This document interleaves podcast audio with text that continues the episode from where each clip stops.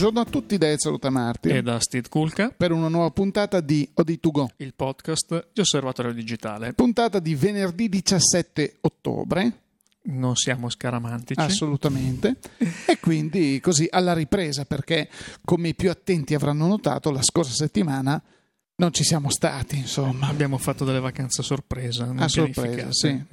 Mm, e tra l'altro è stato anche abbastanza difficile la scorsa settimana riuscire a muoversi per Milano perché c'era stato un po' di... C'era un gran bailamme eh, di gente nulla facente che era in giro per le strade a gridare, a cantare. Non che eh. questi giorni Milano sia meglio perché abbiamo... Dall'altro questo, ieri che abbiamo questo, questo cinema. Il vertice mondiale. asiatico europeo che sì. si sta costringendo un po' di deviazioni per riuscire ad arrivare in ufficio, ma tutto sommato almeno in questa zona sì, qualche... Si può girare, dai, vediamo okay. insomma. Vedevo queste staffette eh, stamattina che portavano i vari capi di Stato al, al vertice, eh, come ieri del resto, eh, in centro è bellissimo perché magari ci sono queste 4-5 staffette che passano in contemporanea, vanno tutte allo stesso posto perché vanno al centro congressi della Fiera di Milano e passano tutti per lo stesso incrocio in centro, ma vanno tutti in direzioni diverse. Che Arrivano, bello. magari uno arriva nella direzione verso la quale sta andando l'altra staffetta, quindi a volte sembra magari la stessa macchina come se si sia persa. No? Nella... Che girano a vuoto, no? E, mm-hmm. e invece no, sono, sono, macchine diverse e vanno e mm, per strade un, diverse. Un, un meeting eh, dove erano accreditati, dove sono accreditati più di 1200 giornalisti e fotografi quindi, insomma, vedremo, facciamo una statistica delle macchine fotografiche che sono state utilizzate. Al... Visto che adesso si comincia anche con le mirrorless a, eh, a partecipare, ci sono fotografi che utilizzano le mirrorless anche per gli eventi, cioè fotoreportage, fotogiornalismo Beh, di, di, cronaca.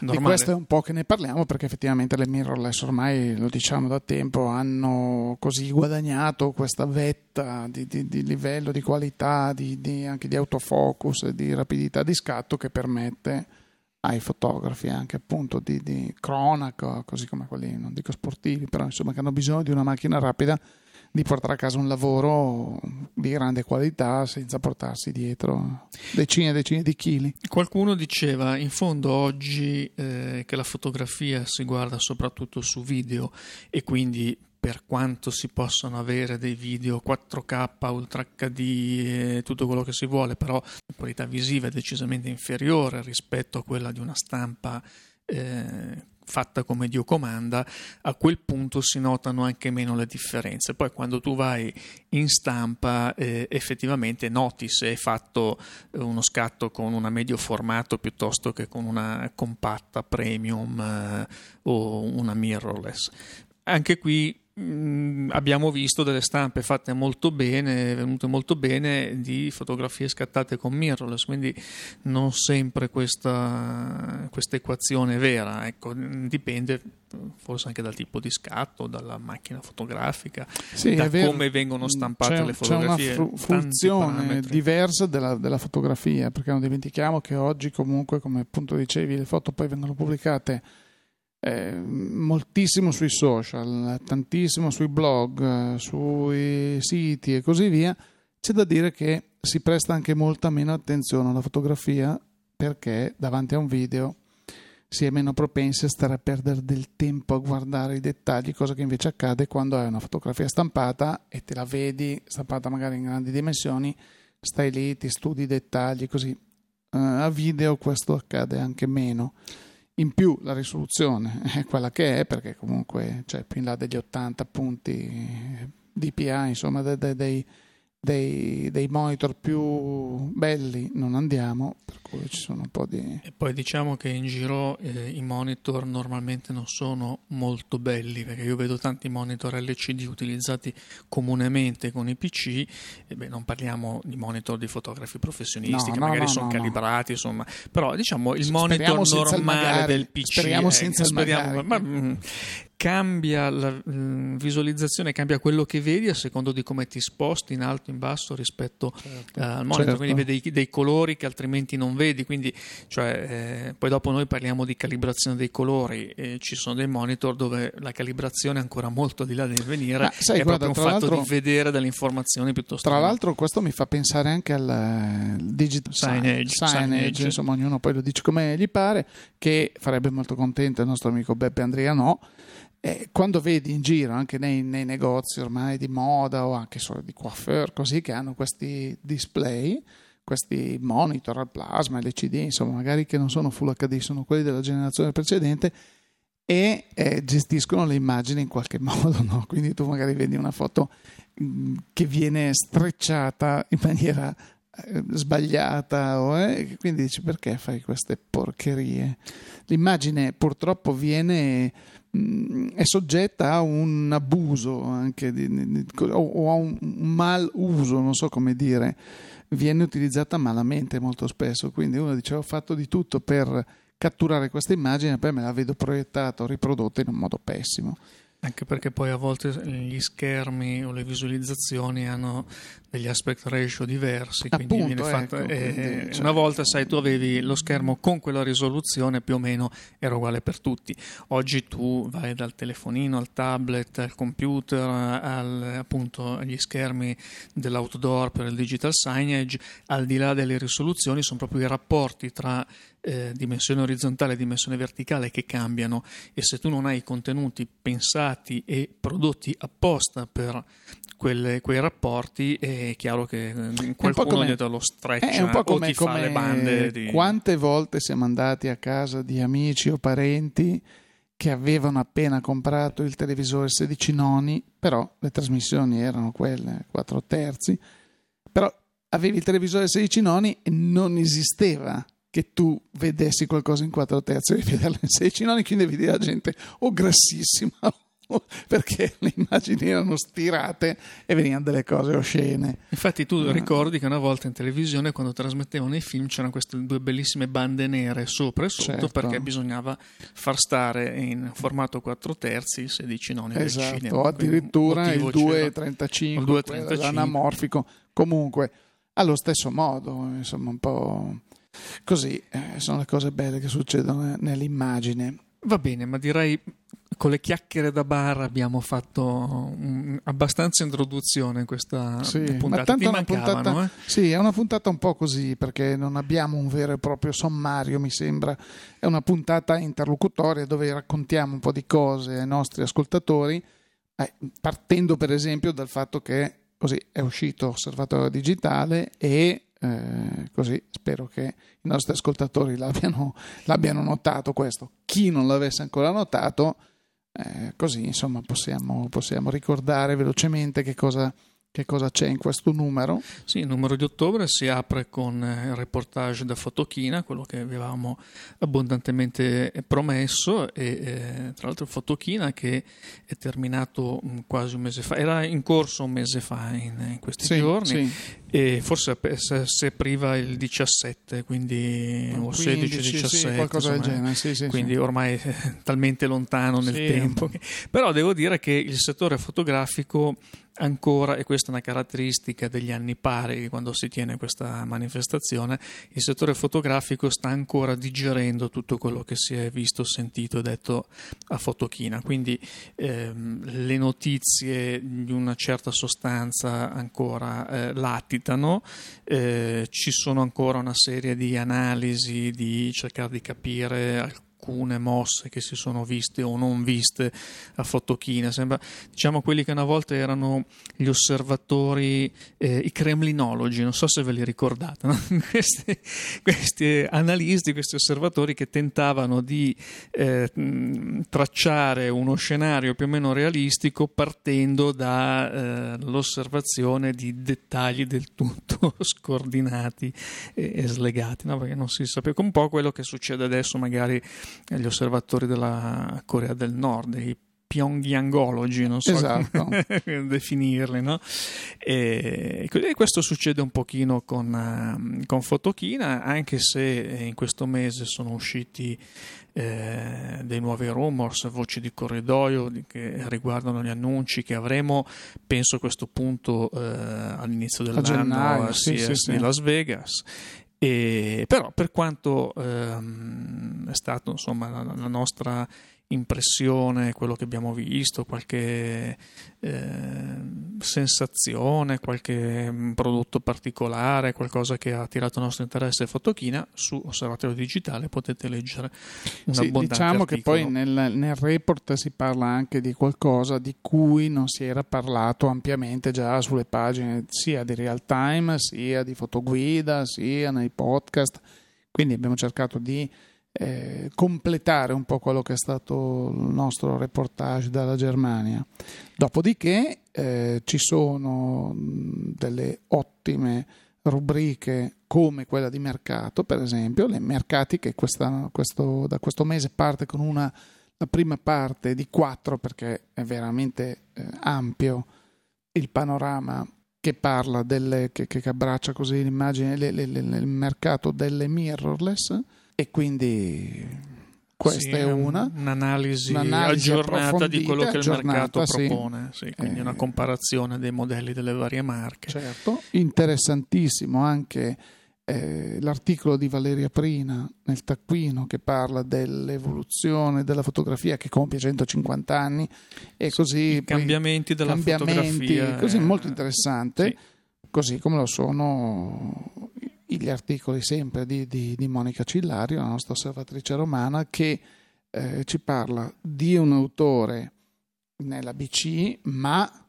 mentre invece come articolo dell'osservatrice romana, Stid? Sì, c'è questo profilo di Fabrizio Latorre, che è un fotografo italiano eh, di cui mh, è stata proposta questa mostra. È un fotografo mh, pochissimo conosciuto in Italia perché eh, ha lavorato eh, diciamo mh, nascosto per, per, molti anni finché è stato convinto a preparare questa mostra che purtroppo è uscita postuma alla fine perché è mancato, aveva 90 e, e qualcosa anni se non, non ricordo male e eh, è un fotografo che ha documentato in particolare gli anni 50 quindi chi volesse anche rivedere un occhio fotografico un po' diverso da quello a cui siamo abituati eh, ultimamente, eh, nella puntata di questo mese dell'Osservatrice Romana trova e scopre eh, un autore che eh, secondo me e non solo secondo me, merita è davvero, molto interessante. Sì, sì. Assolutamente. Come sempre, devo dire che Monica ci delizia sempre con queste chicche, va a trovare eh, spesso e volentieri del, degli autori, delle mostre, eh, così un po' fuori dai soliti canoni consueti.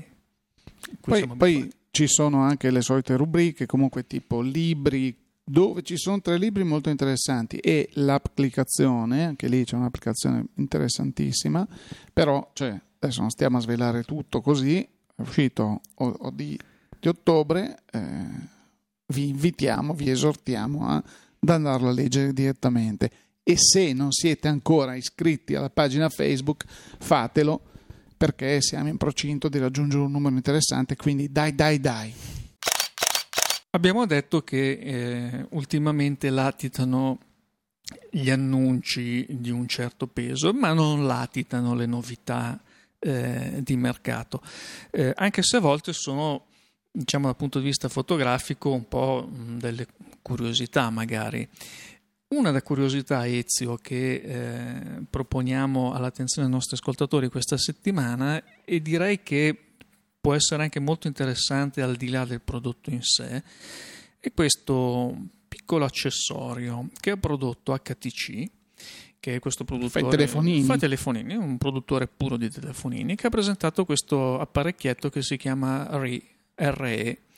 Ehm, è una una macchina fotografica. Eh, Dalla forma bizzarra. La forma bizzarra è stato paragonato a un periscopio. Eh, in realtà a me ricorda molto eh, quegli aggeggini che usano, per esempio, eh, le persone che hanno l'asma per spruzzarsi gli spray in gola. No? Come, esatto, perché sì, le dimensioni sì, sono, sono, quelle. sono, quelle. abbastanza largo, tozzo e più o meno insomma, dimensioni stiamo parlando di dimensioni di questo tipo ed è una macchina fotografica senza display, senza nulla, ehm, si comanda mh, mm, semplicemente dall'impugnatura, c'è questo pulsante che premuto eh, brevemente scatta una foto, premuto a lungo invece eh, fa partire un video. È una macchina fotografica con un sensore da 1 fratto 2,33 pollici, 16 megapixel e un obiettivo f2.8 eh, super grandangolare, capace di registrare video Full HD 30 frame al secondo e oltretutto impermeabile fino a un metro mm, di profondità. Quindi nessuno quindi, si preoccupa se piove, assolutamente, per bacco, si può anche andare in piscina. Eh, eh, si eh, controlla eh, da telefonino, eh, via Bluetooth, via USB, volendo, via WiFi. E allora, eh, diciamo che appartiene un po' al, al, filone, quello di cui spesso parliamo, eh, quello esemplificato dalle Sony QX. Certo, certo. La macchina fotografica che si comanda dallo smartphone. Però in questo caso direi che eh, la cosa interessante, innanzitutto, è che per la prima volta un produttore puro di telefonini propone un accessorio eh, di questo genere che a differenza delle Sony QX Ezio è talmente piccolo da poter essere portato sempre in tasca senza certo, nessun problema. Certo. QX è un obiettivo fondamentalmente, quindi le dimensioni no? sono chiaramente poi anche la, performance, la qualità sono un'altra cosa, però eh, stiamo parlando di prodotti un, po' eh, diversi. E qui sarà interessante vedere se il grande successo che eh, ha avuto la fotografia da telefonino e che ha eh, massacrato per esempio il mercato delle eh, compattine eh, sia dovuto semplicemente al fatto di avere già la fotocamera sul telefono, per cui tutto integrato, io estraggo il telefonino che ho sempre con me e faccio la foto, oppure se effettivamente eh, anche avere un secondo accessorio che posso utilizzare alternativamente al telefonino, ma volendo, potendo controllare le funzioni, scaricare le foto, condividerle eh, direttamente dal cellulare, possa avere lo stesso successo eh, di quella che la, la smartphoneography ha avuto fino adesso. Ma sì, adesso diciamo che c'è, c'è sulla cresta dell'onda questa duplice Uh, strada che si sia aperta, una delle wearable technologies, dove tu ti metti addosso queste videocamere e l'altra questa è Sport Action Camera e direi che magari questa RI appartiene a questa categoria dove tu poi con dei semplici accessori puoi montarla dal manubrio della moto, dalla bicicletta, da quello che vuoi o sul casco, te la metti sulla giacca, te la punti. Sony addirittura adesso le propone eh, sul vostro cane, montatela, ci sono proprio eh, fotografie e video dove queste nuove eh, shuffle mh, mm, camera, non mi ricordo, qualcosa queste, queste piccolissime action camera che, hanno, che ha proposto Sony ultimamente montate sul vostro cagnolino così va in giro e vedete cosa fa, cosa riprende, fantastico, interessantissimo. Vediamo poi gli animalisti cosa diranno tra un po'. Ah, bastardi, sfruttate i vostri cani per i vostri video. Basta. Beh, c'è il caso della scimmia che ha scattato una fotografia ed di, mm, i tribunali hanno decretato, stanno decretando, insomma, cercando di capire se la fotografia appartiene alla scimmia piuttosto che al proprietario della macchina fotografica. Ah, ah, no, pensavo avesse vinto il World Photo Picture Award, quello... Mm, ci arriveremo. ci arriveremo comunque, vabbè. E sì, ecco, queste, queste tecnologie ricorda un po' questa, questa RI, completamente diversa nella forma così, però mi ricorda subito il Cube di Polaroid, questo cubetto sì. piccolino che registra Full HD, registra eh, ed è veramente un cubo di 3,5 cm di lato mm, dove sono più voluminosi gli accessori che ti permettono di montarlo ovunque che eh, l'oggetto stesso. Sì, è un, mo- un mondo nuovo, non si capisce se si sta raschiando il fondo del barile cercando di eh, così cavare, non è che tutti siamo obbligati a riprendere qualsiasi cosa si faccia, dove andiamo, così perché magari c'è quello che va sulla Napurna e quello che va invece qui dietro la conca dei navigli e non è lo stesso interesse, capito? Però, vabbè, sono strumenti, vedremo, è sempre poi l'uso che se ne fa di, questi, di queste cose. Sai, qui siamo un po' eh, un classico della tecnologia digitale. Il digitale arriva in un settore, eh, la prima cosa è cercare di rifare i prodotti tradizionali integrando la tecnologia digitale.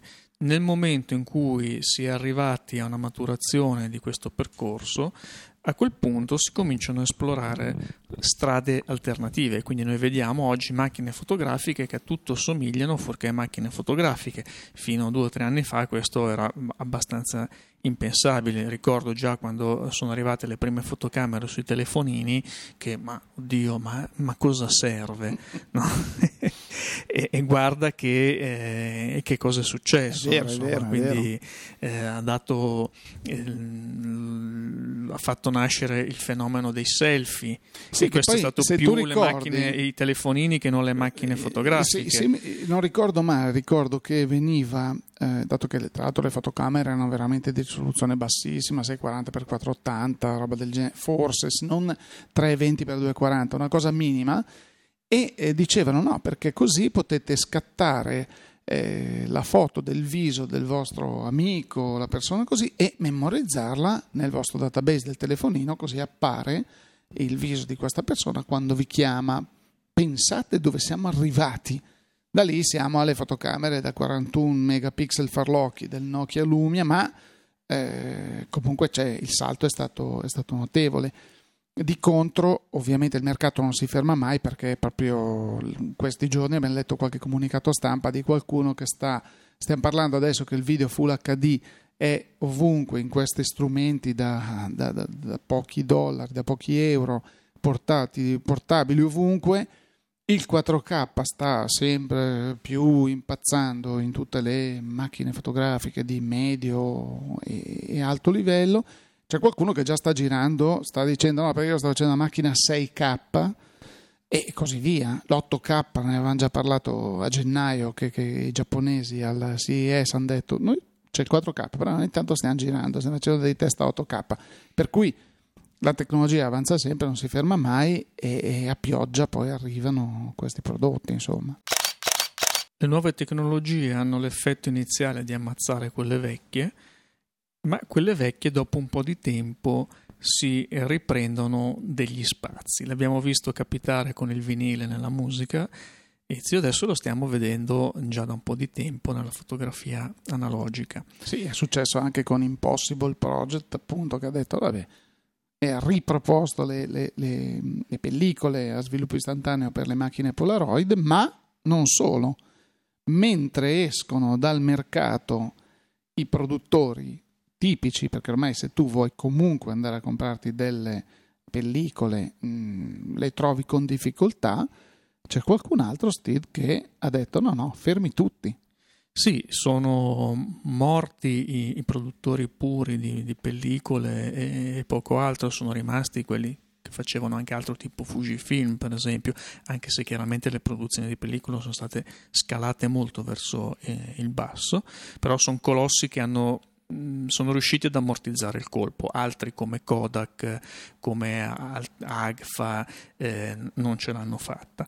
E ehm, però dopo una certa stasi in questo settore qualcuno riprende i marchi e si rimette a produrre le pellicole con questi marchi. Sta succedendo per esempio con un marchio come Ferrania, che ci piace perché è un marchio italiano di, di antica fondazione, tra l'altro. Beh, no, faceva anche delle macchinette fotografiche. La Ferragna di Cairo Montenotte. Esatto. Con un saluto ai nostri amici liguri che tempestati dalle piogge ultimamente.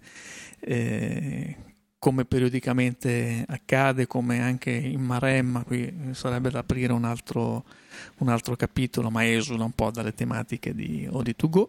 E Ferragna è stato un marchio, tra l'altro, per molti, molti anni eh, gestito da 3M, che poi è uscita. Ferragna è andata avanti fino al 2010 con le sue forze e poi eh, ha chiuso. A quel punto il marchio è stato preso eh, da un gruppo di investitori, imprenditori italiani eh, nuovamente e eh, con una campagna su Kickstarter, quindi questo sistema di crowdfunding eh, molto eh, in voga, sono riusciti a raccogliere i fondi e a superare addirittura con la raccolta ah, i fondi necessari eh, per poter eh, praticamente salvare tutte le apparecchiature di produzione delle pellicole che si trovavano ancora, si trovano ancora eh, negli Nella stabilimenti. Eh, Ferragna stabilimenti, edifici che verranno poi abbattuti, demoliti eh, più o meno entro fine anno. E ehm, questo progetto si, si, chiama Film Ferrania, eh, vuole riprendere la produzione eh, di pellicole, tra l'altro mh, si mh, parlano di eh, riprendere la produzione dei 35 mm, l'altro formato di pellicola fotografica al 120 e poi per il film il Super 8 e 16 mm. Quindi qui proprio siamo nel, sì. in un ritorno agli anni 60-70. Sì, un ritorno eh, al futuro. Incredibile. Quindi a quasi 90 anni dalla, dalla fondazione di questo marchio ritorna. Come per esempio abbiamo visto ritornare eh, l'Homografi, eh, che è un marchio già affermato, le pellicole ne, ne, produce periodicamente già da qualche anno, ha annunciato la disponibilità in eh, produzione tiratura limitata 4.000 rulli eh, di questa pellicola eh, Cine 400 al tungsteno 400 eh, ISO già, sì. già, era uscito mi pare a 100-200 questa, questa pellicola 9 sterline e 90 a rullo. Cioè, che cosa sta succedendo? Che questi produttori di fotografia analogica si sono riorganizzati a livello di produzione e di marketing chiaramente per dei mercati di nicchia quindi le grandi aziende che erano abituate a grandi volumi e mercati globali eh, sono son chiuse non, non sono più riuscite ad andare avanti hanno delle chance e viaggiano a volte anche molto bene come capita all'Homografi, eh, quelli che si rimettono da zero su un mercato totalmente diverso, di nicchia, numeri piccoli, alto valore, perché 9 sterline 90 un di pellicola direi che se ci avessero detto 15 anni fa che una pellicola 400 ASA eh, stata ma, pro- sarebbe stata proposta con un, un, costo di questo tipo, ma questi sono pazzi. Sì, anche perché negli ultimi tempi, vabbè, io, io ho sempre scattato prevalentemente in invertibile, quindi in diapositiva, ma ricordo che quando andavo nei laboratori a portare i rullini così c'erano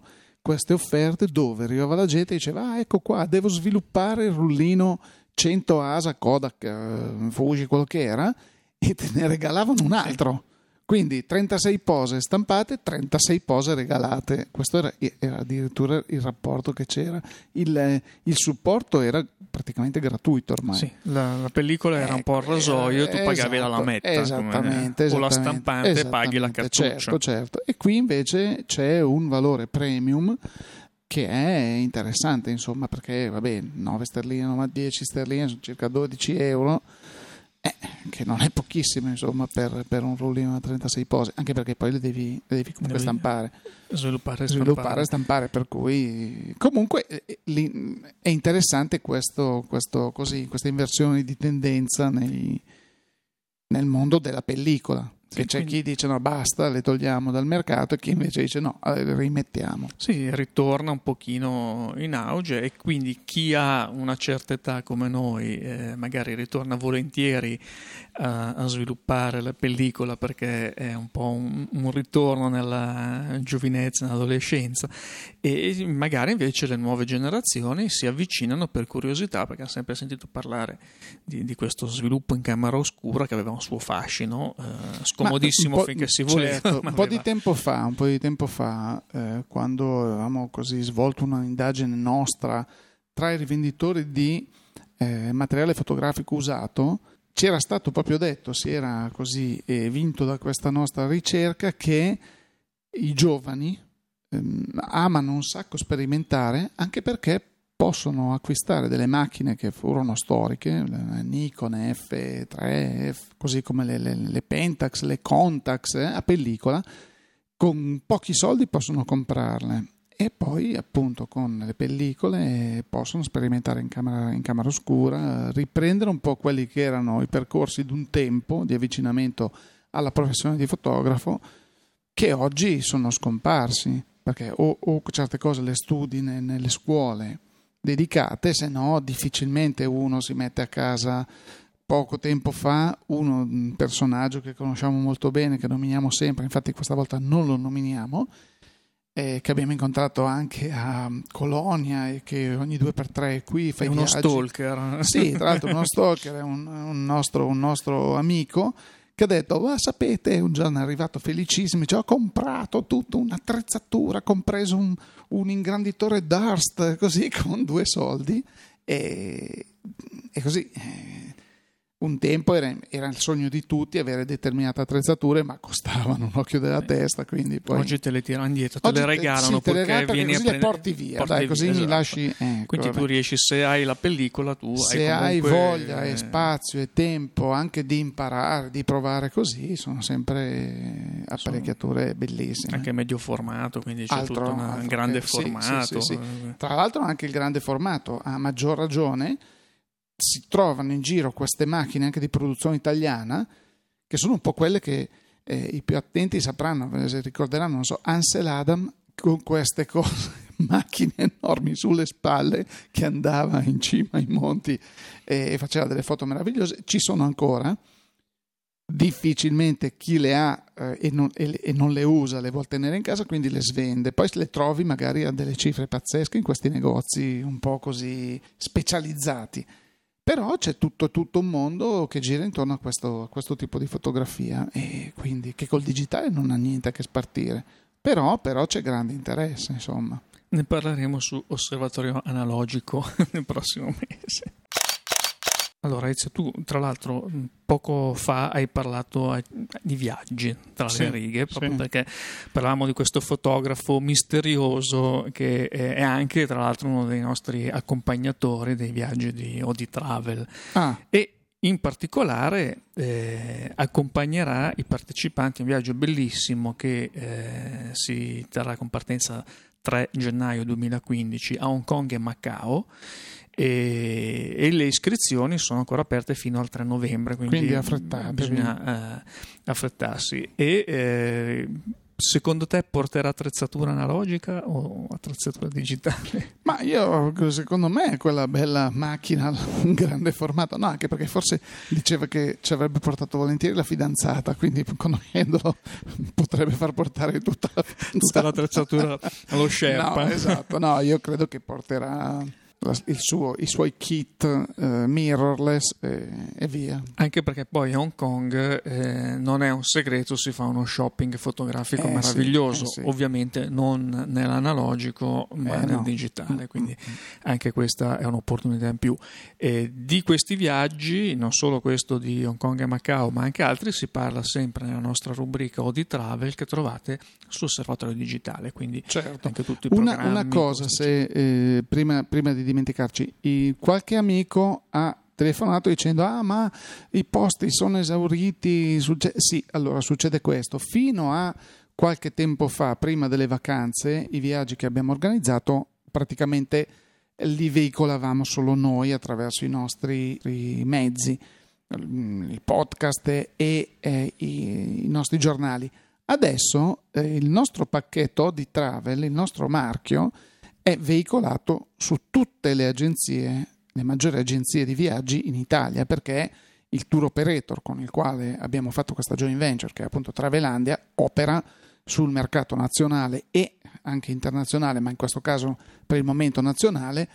C'è stato il No Frills a Bergamo, così come il TTG, queste due fiere molto importanti nel mondo dei tour operator, degli operatori del settore dei viaggi dove è stato presentato questo pacchetto di eh, viaggi fotografici fatti in collaborazione con una testata giornalistica che si occupa di fotografia e, e visto, visto, che i posti dei viaggi sono pochi, adesso i player sono eh, molti di più, quindi non c'è più solo ehm, l'interesse da parte di chi ascolta o di To Go o, da, o di chi legge eh, osservatorio digitale o fotoguida, quindi i posti vanno esauriti più, più, rapidamente. Sì, ecco. Anche perché noi manteniamo sempre gruppi molto ristretti Questa è per, la base del per nostro... un rapporto certo, tra fotografo e partecipante che abbia un senso, non è eh, la scusa per andare a fare un viaggio. No, è per questo proprio... motivo che tipo il viaggio in Birmania verrà riproposto, verrà riproposto perché comunque da 12 persone se, se c'è una richiesta di, eh, di, un gruppo che arriva a 50 vuol dire che si riproporrà quattro volte quel viaggio per dar modo a tutti di eh, di farlo. Eh, non pensiamo assolutamente di dire abbiamo 50, beh, facciamo il viaggio in 50. Non esiste, è proprio al, mh, mm, eh, uno dei capisaldi del formato, esatto, del formato dei nostri viaggi. Anche perché poi le opportunità fotografiche, quindi come si sviluppa il viaggio, eh, vengono studiate in funzione di gruppi della piccoli. stagione, del gruppo. Non tutto, ci si certo. può eh, muovere in certi no, ambienti, no. in certi posti, in 50. No, ma poi l'abbiamo detto dall'inizio: il viaggio fotografico fotografico di o di travel è fatto affinché il fotografo professionista che accompagna coloro che eh, fanno, effettuano questo viaggio sia a disposizione, non eh, sì, l'ho visto tre volte in eh, dieci giorni, no, deve essere lì a fianco a te e dire, eh, ho questo particolare, come faccio a scattarlo perché non... ti dà la dritta, per Tant'è esempio. è vero che il fotografo in questo caso, a differenza di molti altri viaggi eh, organizzati, in... il fotografo si dedica esclusivamente alla fotografia perché c'è sempre poi una guida locale che si occupa della parte logistica, turistica, di, di viaggio vera e propria, quindi il fotografo non deve eh, sdoppiarsi per no, fare anche la guida no, la camera, la, la sistemazione Quella. in camera, no, volevo il piano il più alto. fotografo fa il, il fotografo, fotografo, e quindi si occupa dei briefing, quello. si occupa degli incontri con eh, nel, nel momenti di, di, così, di, di ritrovo in albergo quando si tratta appunto di verificare che cosa è stato fatto nella giornata e cosa andremo a fare domani. Il fotografo si occupa di questo, mentre la guida è quella che dice no, il pullman ci raggiunge lì, andiamo a mangiare là, facciamo questo, quello che, che di solito fa una guida turistica. Perfetto Ezio, direi che anche queste settimane abbiamo toccato un po' tutti gli argomenti che avevamo sul tavolo per eh, questa puntata di Odi2Go. Direi mh, che possiamo eh, chiudere come al solito ricordando tutti i nostri appuntamenti online. Quindi www www.osservatoriodigitale.it www.fotoguida.it i canali social, i canali social. su Facebook, su Twitter, su Pinterest, Pinterest, Pinterest dove trovate poi anche le fotografie che abbiamo scattato anche con qualche backstage di fotochina. Interessante sì. che non trovate su Osservatorio abbiamo mh, messe proprio in questo angolo dedicato. E per quanto riguarda Odi2Go l'appuntamento è alla, alla prossima, prossima settimana, settimana, 24 ottobre. E quindi a questo punto Ezio come sempre da Steve Kulka. E da Ezio Rotamartir. Grazie per l'ascolto. E a risentirci